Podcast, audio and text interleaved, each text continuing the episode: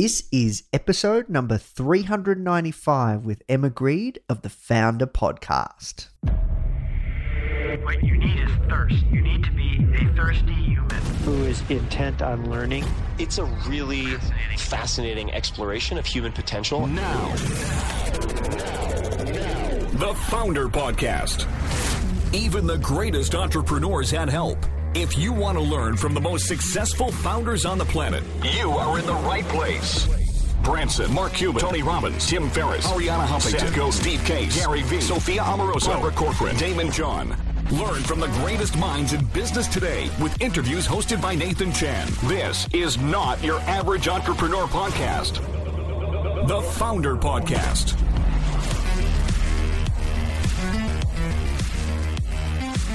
Hey guys, thank you so much for tuning in. Before we start today's episode, I just want to let you know that our goal at Foundr is to help entrepreneurs succeed however we can by giving away high quality content in the form of interviews, blog posts, podcasts, YouTube videos, you name it. We put out so much content to help you. And another interesting project that we're working on right now is partnering with world class founders like Daymond John, Alexa Von Tobel, Gretta Van Riel, and so many more to teach crucial skills like negotiation, finance, e commerce, and so much more. So, if you'd like to get access to these free trainings with founders like this, which is 100% free, just go to foundr.com forward slash free. Okay, so now let's talk about today's episode. Hey guys, welcome back to another episode. Today's guest is Emma, and she's the CEO and co founder of Good American and the founding partner of shapewear brand Skims, and also her latest venture, Safely, with Kris Jenner. So she has a ton of experience when it comes to e commerce brands and building incredible brands.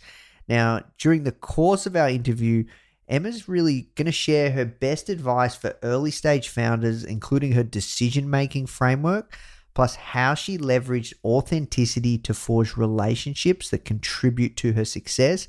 So, if you're ready to learn from a powerhouse founder whose talent backed businesses have taken the world by storm, then this is for you.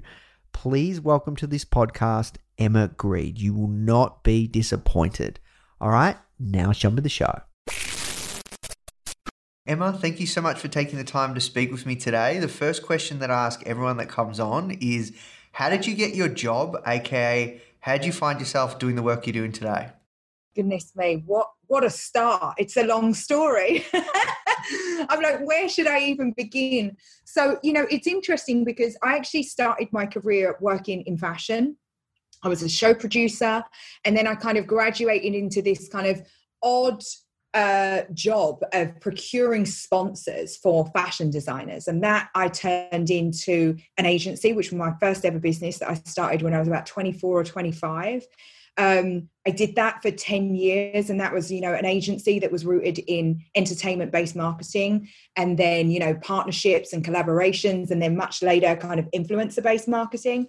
And then I was lucky enough to um, to sell that company. It was acquired by IPG Media, and you know, at the end of that company, I'd started to put together a lot of um, talent based equity participation deals.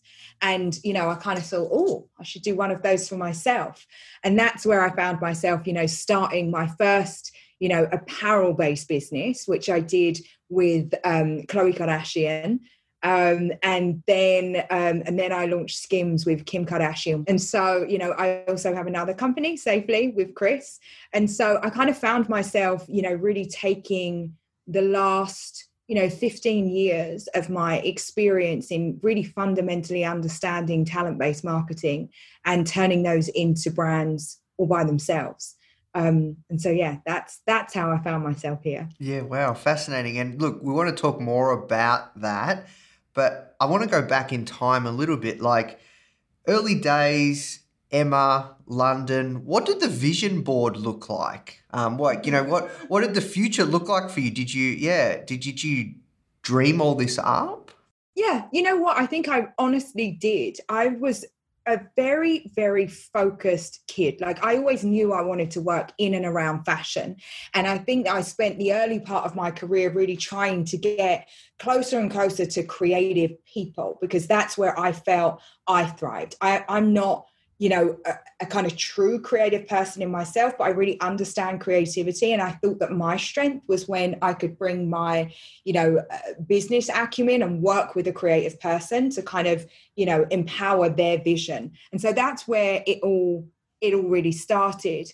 I um i definitely you know was somebody that had kind of said you know not that I want to be an entrepreneur or really have my own business, but that I want to work around creative people. And I love the world of fashion, but I really loved it as a means of escapism from where I come from. You know, I grew up in East London, which is, you know, not that nice, or it wasn't when I was little.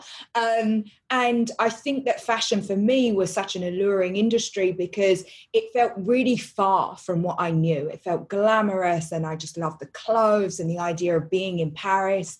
And I definitely like envisaged myself being part of that world like being at the shows and you know wearing the most beautiful clothes and being able to afford anything that i want. And um, i was pretty pretty good at knowing what i didn't do well. You know i never tried to be a fashion designer because i thought i'm probably not going to be very good at being a fashion designer.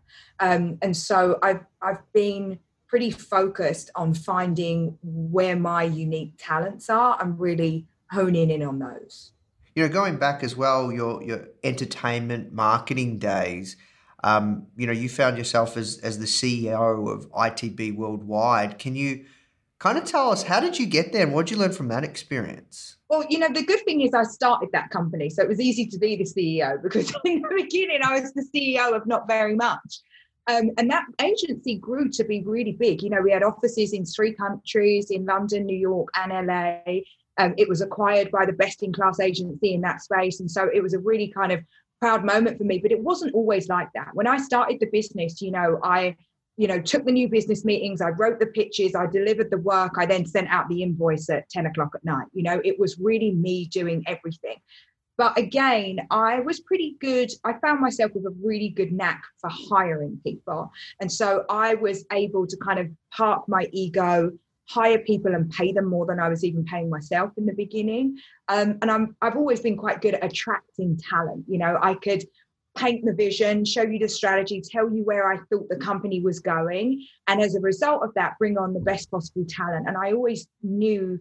I knew very early on that that was the key to the agency being successful, right? That you are only ever going to be as good as the last piece of work you did, and you needed incredible talent that knew more than I did, that had more experience than I did, to bring that to life. And so um, I think that I I knew very early on the power of good people and hiring really, really well. So can we explore that a little more? Because yeah, businesses are built by people. People don't talk about this enough. Uh, mm-hmm. like what what key tips do you have around hiring well? Any advice for you know our audience? Yeah, you know I do. I have a lot of advice. I think the first thing is you know and, and, there's so much talk about this in business at large. But you know, without knowing, as a black female CEO, I always hired for diversity. And not because that was something that, you know, was part of a charter, because there was no charter when I first started. It was just what I felt comfortable with and what I knew to be true. That if there were a group of people around the table that all had different opinions, we'd do the best work for our clients. And that just worked. And so I don't think of, um, you know, I, I never kind of took a beat and wrote it down anywhere. But in hindsight, what I created was an agency that could service our clients the best because we had all of these different opinions and somebody looking out from a different perspective when we were doing incredible campaigns. You'd have somebody say, Do you know what, guys? Have you thought about this and how that could be interpreted or how it would feel to this specific segment of customers. Um, and that was something that I knew was a superpower early on because we were always avoiding mistakes for our, our, clients, right? You'd have like, you know, a dude with a remit, and it was always, you know, like some guy in a company, and he'd be like, this is what we should do. And we would be like, well actually there might be a better way to do that and so um, that that is a huge tip that i think that you know we all know that as our organizations and corporate america at large has a responsibility um, in and around you know creating a more equitable work environment. And, and I do think it's important that organizations have you know a DE and I charter and that we think about measuring how we're getting better but at the end of the day it's really really simple. Just hire more black and brown people in your organization. Like start there right? It's super super simple. Um, and i think if we could basically just like boil that down and how do i do that in my organization i make sure that for every single position we have available you have to come to me or to your manager with a diverse range of candidates. It's just that simple. So there's no conversation about am I hiring for a diversity or am I hiring the best person? It's like you're doing both. That's just it, you know. And I think if you put those things in, uh, you know, right at the forefront of your organization, you're going to be really ahead of the pack. Yeah, I see. And when it comes to kind of uh, traits for identifying talent, do you have anything there? Because you also have a skill around like or superpower around identifying incredible talent to work with as well, like uh, internal and external. So, do you, do you, how did you harness that? Like, and, and did you develop that superpower? Well, you know, I think the first thing is having an organization that people want to work in, right? I think that a, the best talent have choices. And so your organization really has to be the best choice for them. And so, you know, if you have a company that's got uh, you know that, that is rooted in purpose and has a very specific mission you are ultimately going to attract the right people for that organization.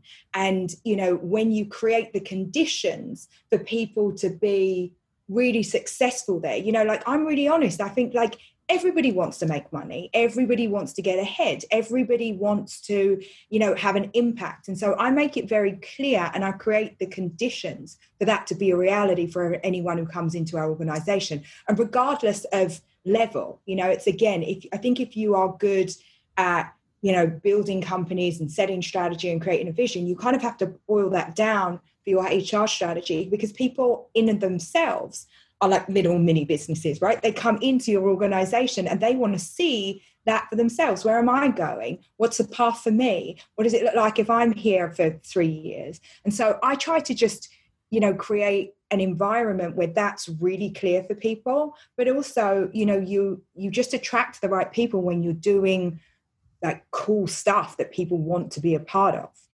Love to switch gears and talk about kind of your roster of business partners. Like it's it's really impressive. You know, you've got uh, safely with with Kris. You've got Good American with uh, Khloe. You've got uh, your founding partner at Skims. Like, uh, you know, how did that relationship with the the Kardashians Jenner family develop?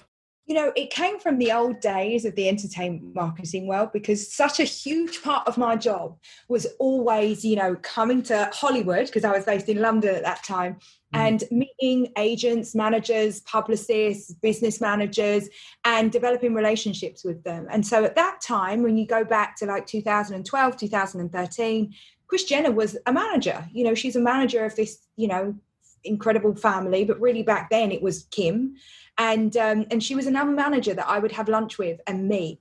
And you know, Kris is an incredible manager. She would always, again, like paint the picture of like where are they going? What are they doing? What are the dreams? What are the aspirations? And so i had a really clear idea coming out of itb and having worked on so many you know um, talent equity participation agreements. I was like oh i know that this is something that will be interesting to jenner because she had graduated her family past that point of like just doing endorsements. Mm-hmm. And so when I had the idea around Good American, I was like, Khloe Kardashian is just going to get this. She's going to understand. And I know that she's looking for something where she can be more involved than just kind of coming in and shooting for a day. And so I pitched it to Kris first um, as like you know a manager contact. I was like, hey, I've got something for one of your clients. Your client is your daughter, but you know, and she was like, cool. Then um, you know, you should. She said, when you're next in LA, you should pitch it directly to Khloe. And I was like, well, funny you should say that. I'm coming next week. I wasn't, of course. Um, I flew specifically for the meeting but you know it was uh, it was those early those early hustle days and you know i think so much of business even now right it's about building relationships and having and listening you know really understanding like what there is a need for what people want to do and i was you know lucky that i could make the stars align um, there with Good American because I knew I had an incredible uh, product. I knew I had an incredible idea and that there was a real addressable market. And it just so happened that when I pitched the idea to Khloe, she was the girl, she was the customer, she was the woman that I was trying to reach out to. And she had been in this position for a long time, you know, being around her sisters, going onto sets to shoot various different things, and there being rails of clothes for the girls because they were like more regular size, if you like, and um, and not so much for her. And so she immediately understood the problem and sympathized with the customer. And that was really the, the genesis of Good American came from, you know, me having an idea and a soul for a product that would work for a curvier body shape. And Khloe fundamentally understanding the problem and being that customer. And when you put those two things together, it kind of made for this like magical, you know, magical launch, really. Yeah, incredible. And you know, because you, you, you know the family so well, you kind of have a, a little bit of an inside look into things. Like, what do you think is the key to, I guess, it's, it's an incredible empire. Like, what's the key to their staying power from your perspective? I think it's really honesty and relatability, right? We've seen that family go through ups and downs and the good and the bad, and um, they are who they are throughout it. And so I think that we all can see some part of ourselves in the trials and tribulations that have played out so famously on that show.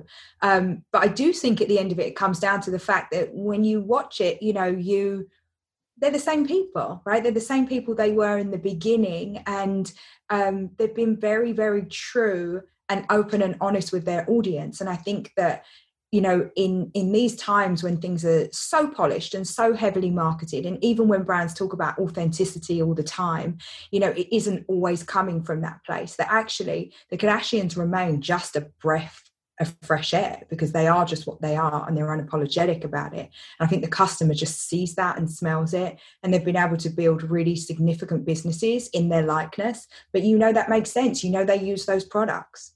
Okay so Let's talk about Good American. I'd love to explore that a little more. Like, what did the early days ideation process look like? Um, were you did you have the product prototype everything there before you pitched Khloe, or yeah, what, what did the early days look like? you know it's so funny so for the first like 10 years of my career i'd been part of the fashion industry and i definitely think that all of that work kind of culminated in me having a feeling about how black and brown women, how plus size women were depicted in fashion. And I'd often be asked by a client, you know, can you can you, you know, cast a diverse group of women, you know, someone that worked for the Asia market, someone that worked for the South American market. And I'd be like, but this has nothing to do with with what the company are actually doing this is just like a marketing ploy to make people feel like something is you know in this company that really isn't there and i just thought it'd be a good idea to actually like create a company that was really like that where the people that are inside it were really diverse where you were doing something that actually catered for a different body type. And you know i'm somebody you know who gets does a lot of research looks at a lot of data. And when i did i was like wow there are some really big stats that led me to think that this was going to be an incredible opportunity. And when you look, I think it's 68% of women in this country are what would be considered plus size but there are so few brands that cater to them and then you know coming from the fashion industry which is an industry that is all about the way that it looks i knew that doing something that would be more inclusive was the right way to go because I didn't want any of the stigma that comes with just being for one group of people. I was like, why don't we just make fashion and make it in all the sizes.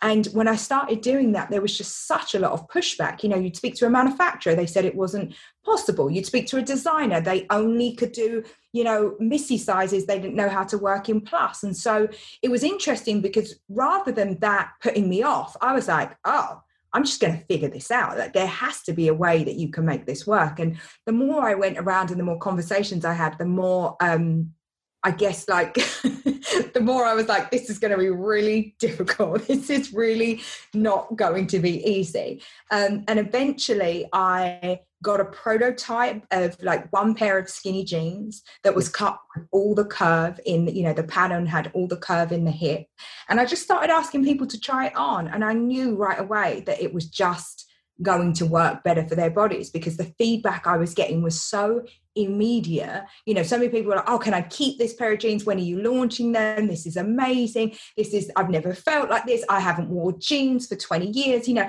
like those kind of things. And so I had that kind of early affirmation. And then my background of working with talent for so long kind of led me to this place of, you know, I knew that having a partner that was, you know, um, extremely well known would be an amazing accelerator for the brand. And so I knew that I needed millions and millions of women to know that this brand had launched called Good American and this is what they do. But at the end of the day, that was never going to be enough.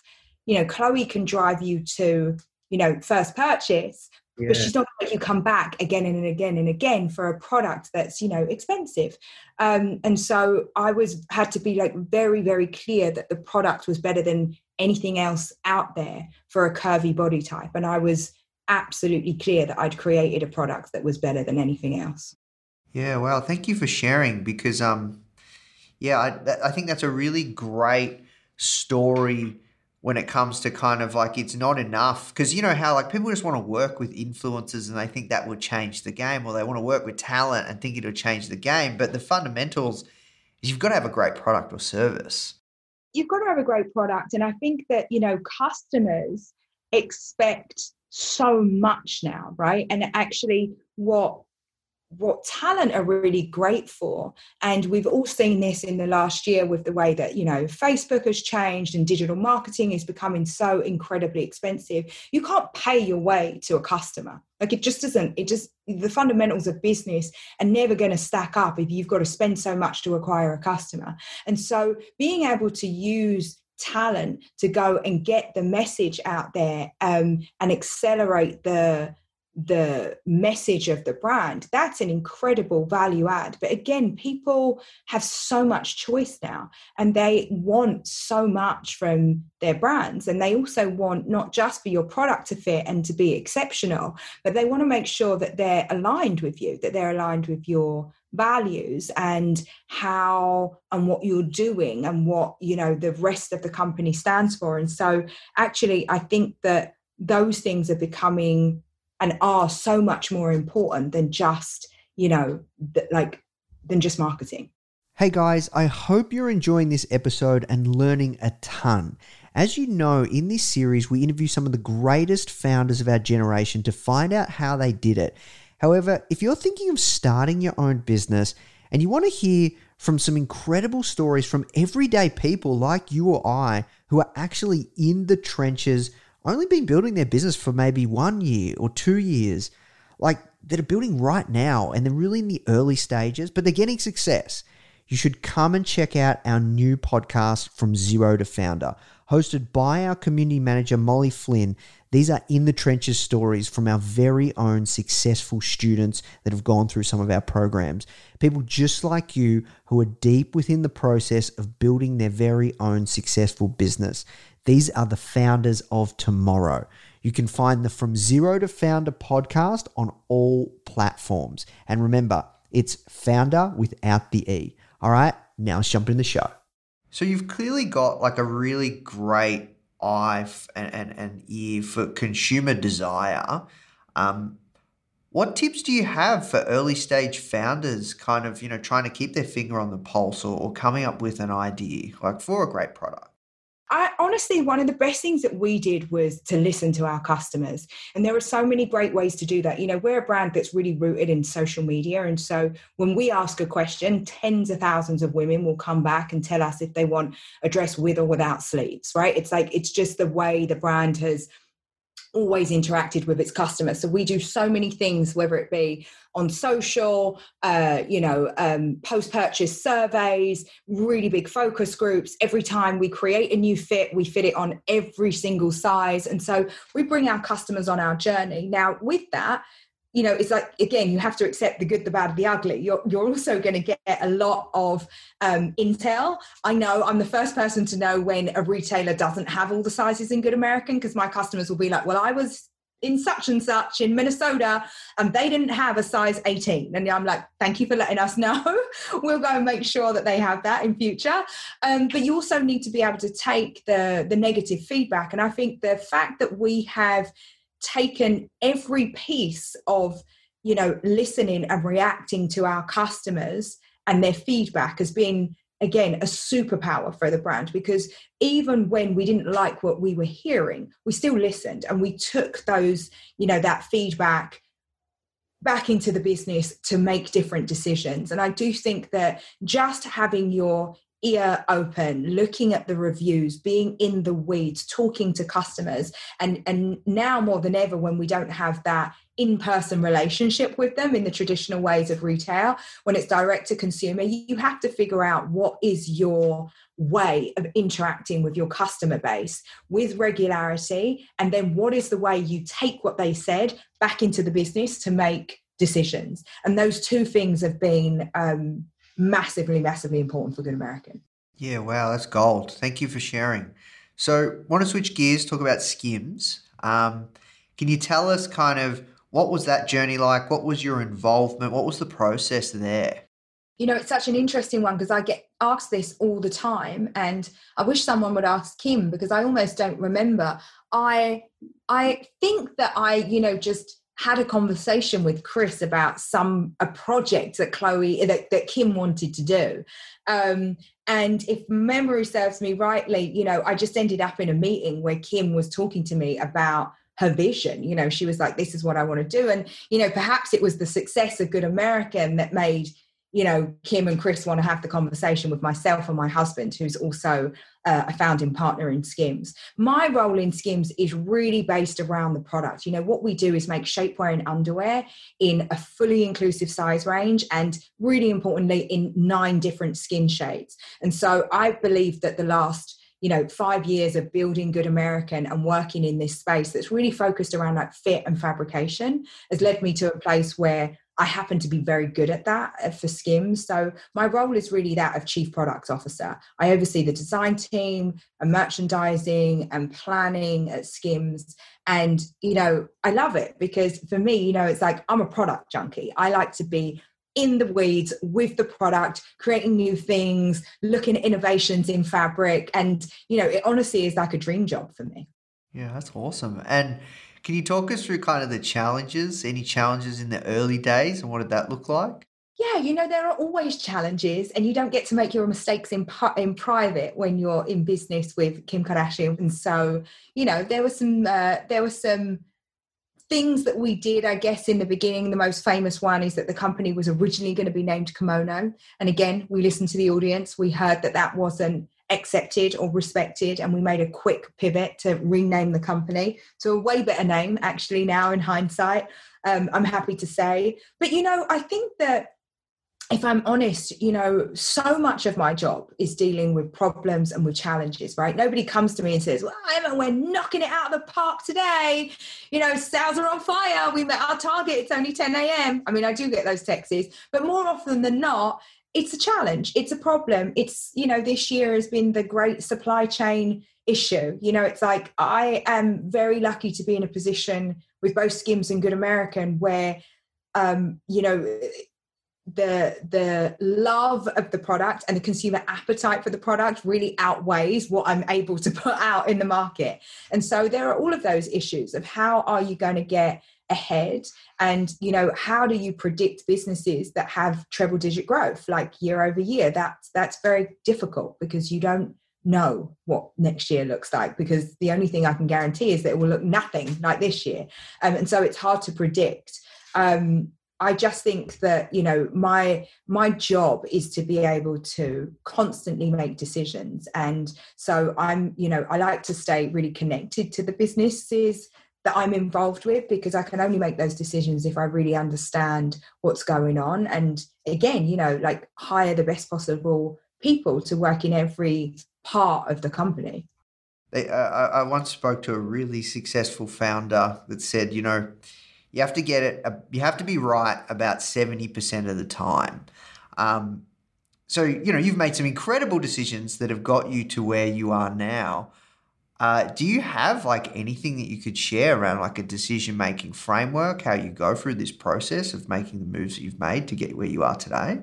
It's interesting, right? Because I do have this philosophy. I, I think it, I'm pretty sure it was my husband who said it to me first like, make a decision and move on. I'm someone that can, you know, definitely over procrastinate. Um, and I think that when you're a CEO and you're making so many decisions a day, you're going to you know you're going to make good ones you're going to make bad ones. You have to make them and move on right? Because to to to over procrastinate is to just freeze and and die and miss opportunities. Um i am definitely I think at the heart, if you if you have two different types of CEOs that are like a gut driven, you know, type person or a data driven, you know, information gathering person, I would say I'm I'm on the gut side of things. That's just how I've always operated.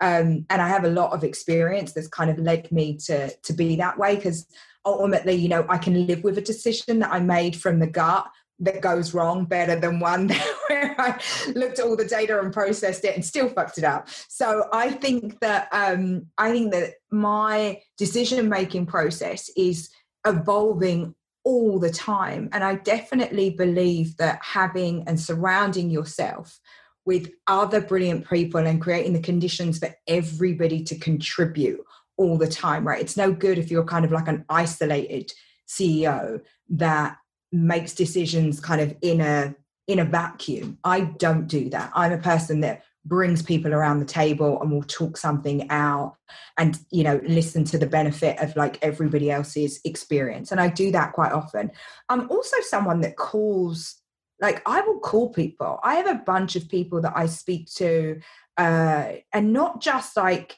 you know like competitors, uh, other CEOs that I'll be like, hey, are you seeing this? Like, is this happening to you too? Or am I in a isolated incident right now? You know, and I, I do that all the time. Nine times out of 10, people are really generous with their information and happy you phoned up. You know, it's like I, I've done that so many times and, and it's, uh, you know, surprised me. Yeah, that's cool. So let's talk about safely. Um, how did that start? You know that was honestly a reaction to what was happening in the world because i'm a mum of four children now um, and i had recently kind of rid my house of all plastic. Like just before the onset of COVID, I was like, there's no plastic in this house. We're going completely as reusable, sustainable, and you know, toxic free as we can in this house. And it was quite an undertaking. You know, you have to you have to do a lot of research. I worked with this consultant. I really, really thought about it because when you've got small kids, you know, you want the best for them. And um, then then COVID came and I was like, pass me the Lysol. give me, give me everything back that I'd got rid of. Um, and then, you know, maybe three or four months in, I was like, there has to be like a better alternative. It can't be that or that. I started looking around and I started doing a lot of research into like plant-based cleaning. And it just so happened that I knew somebody um, that had been at a you know a very well known laundry detergent company and we started speaking, and I was like, what are the innovations in this space? And where's the market going? And, you know, are more people open to like a better version of what they are currently using? And I think it's just one of those decisions that I don't even know if I thought about before. You know, I buy the same things as maybe my mum bought. I don't know. You know, it's like I buy the things that just like jump off the aisles or whatever's on like Amazon on repeat, you know, it's just like not a choice for me. And so I just thought like more people, if they're given the choice for something that is plant based and without toxins and is better for their whole family, like, would you be willing to trade up? And I think that's like any decision in product you know it's like are you willing like do most people are like want something better if they know something's better. And so i just thought it would be interesting to do something that was outside of my own comfort zone like being around fashion um and you know but apply the same thought process to it right? I was like why can't marketing for cleaning products be really beautiful? Why can't we make gorgeous packaging in lovely colors and keep it simple and just tell people like what the deal is and you know it turned out that you could you could make really gorgeous smelling plant-based products that don't have any crap in them and you could get them into some of like the you know the biggest retailers in the country so that's that was the story of Safely, and it's been fantastic. Yeah, wow, there you go. That's really cool. And for anybody watching this that is looking to differentiate into a crowded space like you have, mm. what what's the best piece of advice you would give them? I think the best piece of advice is really like know what you're doing it for. You know, I had a very specific thing in mind, which was really about my kids.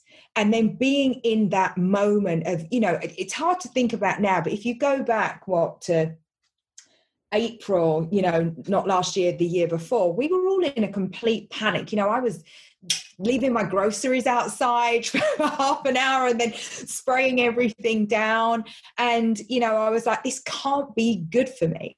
And I often think that things that I've done really well, it's like a personal problem that I'm addressing and going, well, if I feel like this, there must be so many others. If I don't want to alter my jeans after I spent 150 bucks on them, there must be other girls that have a curvy body that are like, don't want to do that either. There must be a better way of, you know, looking at skin colors in underwear. And so I do think it's so much of it starts with like addressing things that bother you that you find you know you've got to create a solution for because you know at the end of the day you've got to be passionate enough and sometimes crazy enough to go round and round and round to actually solve a problem so it helps if it comes from something that you feel really you know linked to like i'm not sure that i can just start phones that don't ring during meetings because I don't really care that much. You know, I'm just like, pick it up, put it down. It's like, you know, it has to kind of come from somewhere. Um, and, you know, I, I think that we're in a kind of time right now, especially post COVID, where people want to do, you know, we want our jobs and how we spend our time to not just like align with our values and feel purposeful, but we want to feel like really proud of what we're doing and we want to feel that we're using our time well because we've all just had this huge reminder that time is really precious, right? That's like all we have. And so I think if you're able to put those things together and that you feel really great every day about how you're using your time, you're going to be a successful founder you may not make a gazillion dollars, but you're going to get up every morning and your life will be full of purpose and you're going to do something that you really enjoy. And hopefully it makes somebody else, you know, either a difference to their life or something enjoyable for other people. And that for me has to be the starting point of anything. If it brings you money and wealth and opportunity and, you know, all of that is really great too. But at the end of the day, we've all got to get up and get through the day. And I think that has to be what work is for. Yeah, I agree, 110%. So, Let's talk about Shark Tank. Uh, how did you end up there? Uh, how did all that come about? What a good question. Um, you know, it's really interesting because, first of all, you know, I was at dinner the other night and somebody said, What's your peak? What's your peak? What's the most unexpected thing that happened to you this year? I mean, Shark Tank has to be the most unexpected. And really, because I never saw myself as like a TV person, like a girl that would go on TV. You know, that that's why I have the most brilliant business partners in the world because they do that stuff. and I can be, you know, like in the office. Um, but I had I I think a huge realization when I come I think when I moved to America, right, and I started thinking so much more about how much, you know, racial disparity that there is in this country and what kind of um, like what what the the role was for corporate America in that. And I think about that in my own business every single day. Um, but I also kind of look and I know the statistics, right? It was only five years ago that I was trying to raise money for Good American. And I know how hard it is for Black and Brown women, especially, to be part of the funding conversation and even to be in those rooms where they could be considered. And I thought it was important to be a Black woman that is, you know, uh, a self made woman that could be on that show investing in other women and that for me was the reason I was like, I have to do this because it's like a full circle moment. And I think it's really important for other people to watch that and be like, A, if you make some money, it's really, really a good idea to try and give that back and figure out ways that you can kind of, you know, help other people because there are so many good ideas that because they aren't in the right context and in the right rooms just never see the light of day. It's not that the best ideas are always the ones that get funded.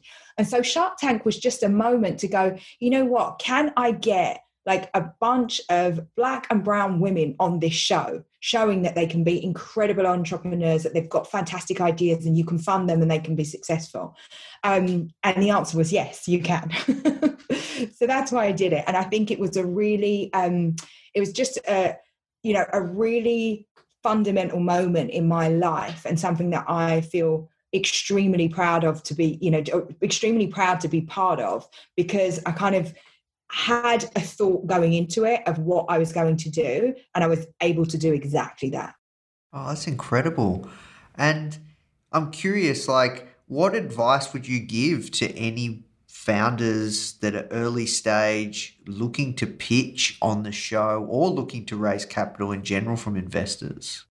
You know, I think that oftentimes people go too early.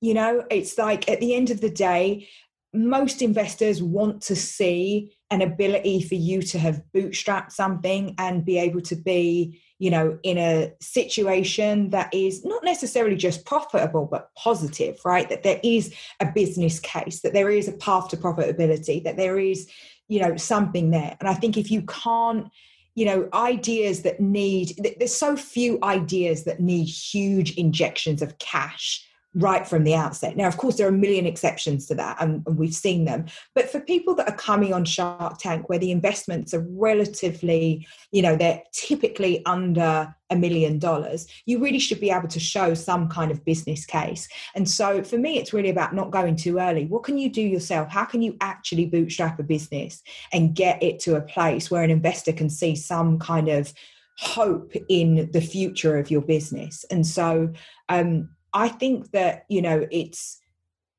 I've done it myself, you know, in the past without raising capital. And I've started businesses where I've raised capital. And at the end of the day, they're two really, really different paths. But I would definitely think that the challenge of bootstrapping and doing something on your own, you learn so much more. You absolutely approach it and allocate funds and do things in a different way. It doesn't matter what anyone says. Um, and so I, I definitely think for, you know, for people that are just starting out, like trying to see how far you can get without having to call in any additional funds is a really important thing. It's a challenge for yourself, and it's only going to mean that you can attract better, uh, better investors in the long run. I think. I'm really curious. You've seen both sides of the table. Which do you prefer? That's such a good question. Really depends. I mean, let's be honest. When you're trying to do something on a global scale, um, where you believe that there is you know a huge opportunity it's fantastic to raise capital. Um, going back five years maybe i'd have thought about that totally differently if if i was in the same position i am now and i could have just you know put my own money into it. I wasn't. It wasn't a choice that i had back then. Who knows? We'll see in business number five that's the truth of it right awesome well look conscious of your time, we'll work towards wrapping up. Uh, a few last questions. Um, before we finish up, I wanted to talk about the 15% pledge. So, can you explain to this what this is and, and why you got involved? Yeah, absolutely. So, the 15% pledge is a non-profit that was started by an incredible woman called Aurora James. And Aurora, um, after the tragic murder of George Floyd, actually started the nonprofit by putting out a really simple Instagram post where she created a call to action for retailers to relook at how they're buying products. And the simple genesis of the entire organization is that if black people make up 15% of the population of this country, then why shouldn't your buy equate to 15% from black owned businesses? And really what we're talking about here is, you know, the, the state of economic disparity in this country. Um, and, you know, I think what's been so incredible is that so many big retailers have jumped on this initiative. And again, going back to that conversation around diversity, why representation matters, why diversity in organization matters. Actually, it, you know, for businesses to understand, it makes you more successful when you are able to have a broader addressable market when you are able to you know talk to more people through the brands that you're acquiring, you're actually serving the customer better. You're able to service more customers, and therefore that has, you know, an effect on your bottom line. And so, what the 15% pledge does, in the most simple way possible, is gets organizations to look at the way they are buying and procuring and to say, perhaps we should look at putting more of this into black owned businesses and we know that that has an incredible effect because if you are a black owned business and you suddenly get a fantastic, you know, purchase order from Nordstrom, you are able to employ more people. And we know that black founders will employ black and brown people. They will educate their children. They will have a positive impact in their community. I think what's the most interesting thing is how quickly that organization has been able to be truly impactful. We're talking about $10 billion of opportunities through the pledge takers in just a year. And so you really are changing the economic makeup of the country at large by being able to do this. And the most simple way to see it is to go into any of those retailers. You know, when you go into Sephora, you're going to see a much broader range of businesses because they're able to start looking at the brands that they're bringing in through a different lens. And sometimes it really is just about um, showing, you know, these brands and these retailers the way. You know, they have a buying division. They have a number of people that procure products on their behalf. And perhaps they only have a limited vision of the brands that they know and what they see and what they think they should be buying. So i think 15% pledge has been an amazing organization just to help people wake up and understand what's out there and see what they might be leaving on the table. And i'm really really proud to be the chairwoman of this organization because they're making real tangible change. And i think for so many Uh, people in business, so many organizations, so many brands, everybody knows they have to do something, but not everybody understands. Well, what does that mean? What should we do? And so the 15% pledge gives you just a very, very tangible way to shift your business, to look at things differently, and to start you know broadening the horizons. And i think that a lot of organizations again and i talk about this so much you know it's like everybody made charters. Everybody said you know we know that we need to be better. We see and we hear the problems. But you have to action all of that you know? And there's no point in creating a charter and it gets kind of filed away somewhere and then nobody thinks about it anymore. And so the pledge gives an amazing opportunity for businesses to do something that's tangible, actionable, that's measurable, and move forward. And it has an amazing effect on the business overall. Yeah, wow. Well, thank you for sharing, Emma. Look, we could talk to you all day. Um, you've got a wealth of knowledge and experience, and you've had such an incredible journey and career success. A uh, couple last questions. We'll move to the hot seat round. I love your questions. You have a very like relaxing voice that I can listen to. So it's like great. You're very calm. Oh, thank you. Maybe it's yeah, maybe it's an Australian thing. Not sure. It is. I think it is an Australian thing. That's definitely it. There you go. Um, so the first one, hot seat round. If you could give advice to Emma, one piece of advice ten years ago, what would it be and why? I would have moved on um, a little quicker from some of my early jobs. I stuck around out of loyalty and didn't always um, make the best decisions for myself. And I, I actually tell people that work for me all the time, I'm like, your time here is probably up. You should move on. you know, it's like two, three years. You know, you actually are going to need to go to another company to get the jump that you deserve and you need and whatever. Um, and I think that I would definitely advise myself to be perhaps less loyal and a little a little more ruthless. Awesome. Um, last question. You've had incredible success with talent backed businesses.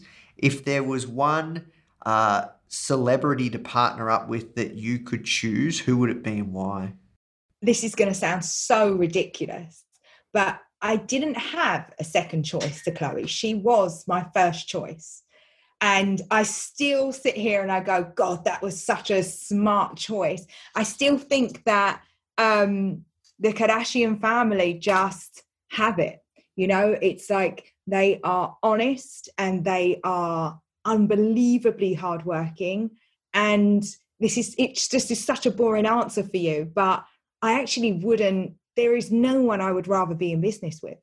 And that's the honest it's the honest truth. I don't sit here and you know i mean i could just like create a brand for brad pitt but it would be more self-serving than actually like me wanting to create a brand for brad pitt. But maybe we should say that because it would be a more interesting answer.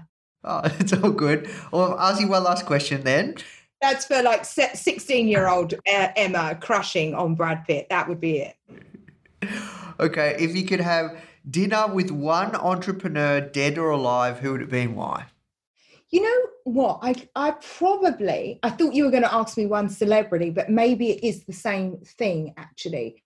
I might still go back to Oprah.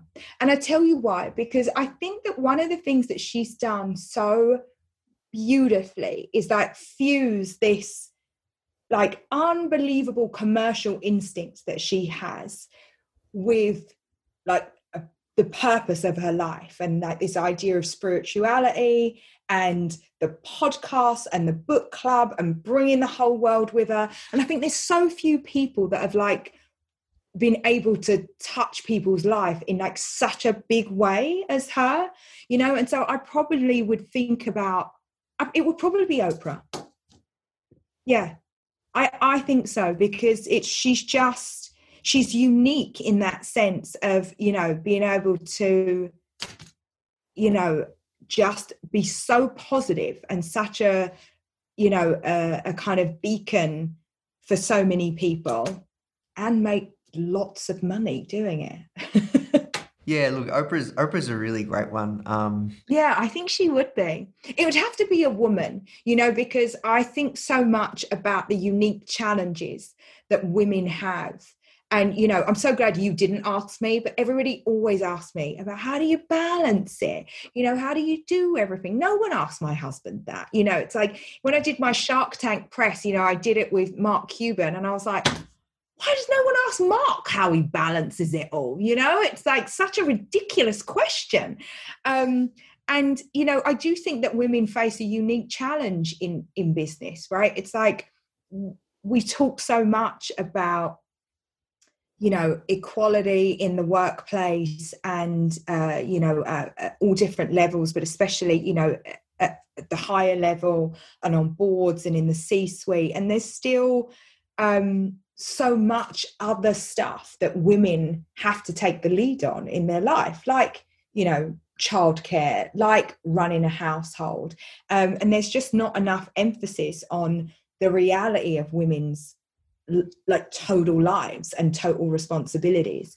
And i think that you know i always take it upon myself to just be really honest about what it takes to do my job and have four children. Well i have to have a lot of help i don't take my kids to school every single day and i don't make their packed lunches um, and you know there's a lot of things that you sacrifice in order to you know to do what I do every day. And I never want it to feel like, especially for my children, that I'm making some big sacrifice because I I'm often putting myself first. And I think for women, it, there's a lot of stigma attached to you saying that, to saying like my career is really important to me and I'm putting it first right now you mm. know? And so and that's never something that men have to think about. And so i think that we ought to be speaking so much more about the unique challenges of women who actually are doing it and how you have to be really really honest about what that takes because i think for so long we've been feeding women this kind of bill that's like you can have it all. It's like no you can't. You absolutely cannot. You aren't the mom who's at the pta meetings um, while running you know like companies and you know coming home and you know cooking the dinner. That's just not a reality. And so i think that as women in business we owe it to all the other women that are coming beside us behind us to just be really honest about what it takes because you're going to have to make sacrifices somewhere in your life. And i think it's just um high time that we're just you know kind of lifting the lid off of some of that and and being open and honest about what it takes Yeah, wow. Thank you for your openness, honesty. Really appreciate it. No worries, my dear. Awesome. Well, look, we will wrap there. Thank you so much for your time. This was an incredible interview, and uh, congratulations on all your success. Look forward to seeing what you do next. And uh, yeah, really excited to share this interview with our community. I appreciate it. Thank you so much, Nathan. It's such a pleasure speaking to you. Hey guys, I hope you enjoyed this interview. As you might already know, our mission at Foundr is to help tens of millions of people every single week with our content either start or grow their business, which is exactly why we're partnering with world class founders such as Daymond John, Alexa Von Tobel, Gretta Van Riel, and so many more to teach crucial skills such as negotiation, finance, e commerce, and so much more. So, if you'd like to get access to these free exclusive trainings, please go to foundr.com forward slash free. These are 100%. We go super in depth on teaching a particular topic, and I know that you're going to love them if you enjoy this podcast. So, just go to foundr.com forward slash free. All right, guys, I'll see you in the next episode.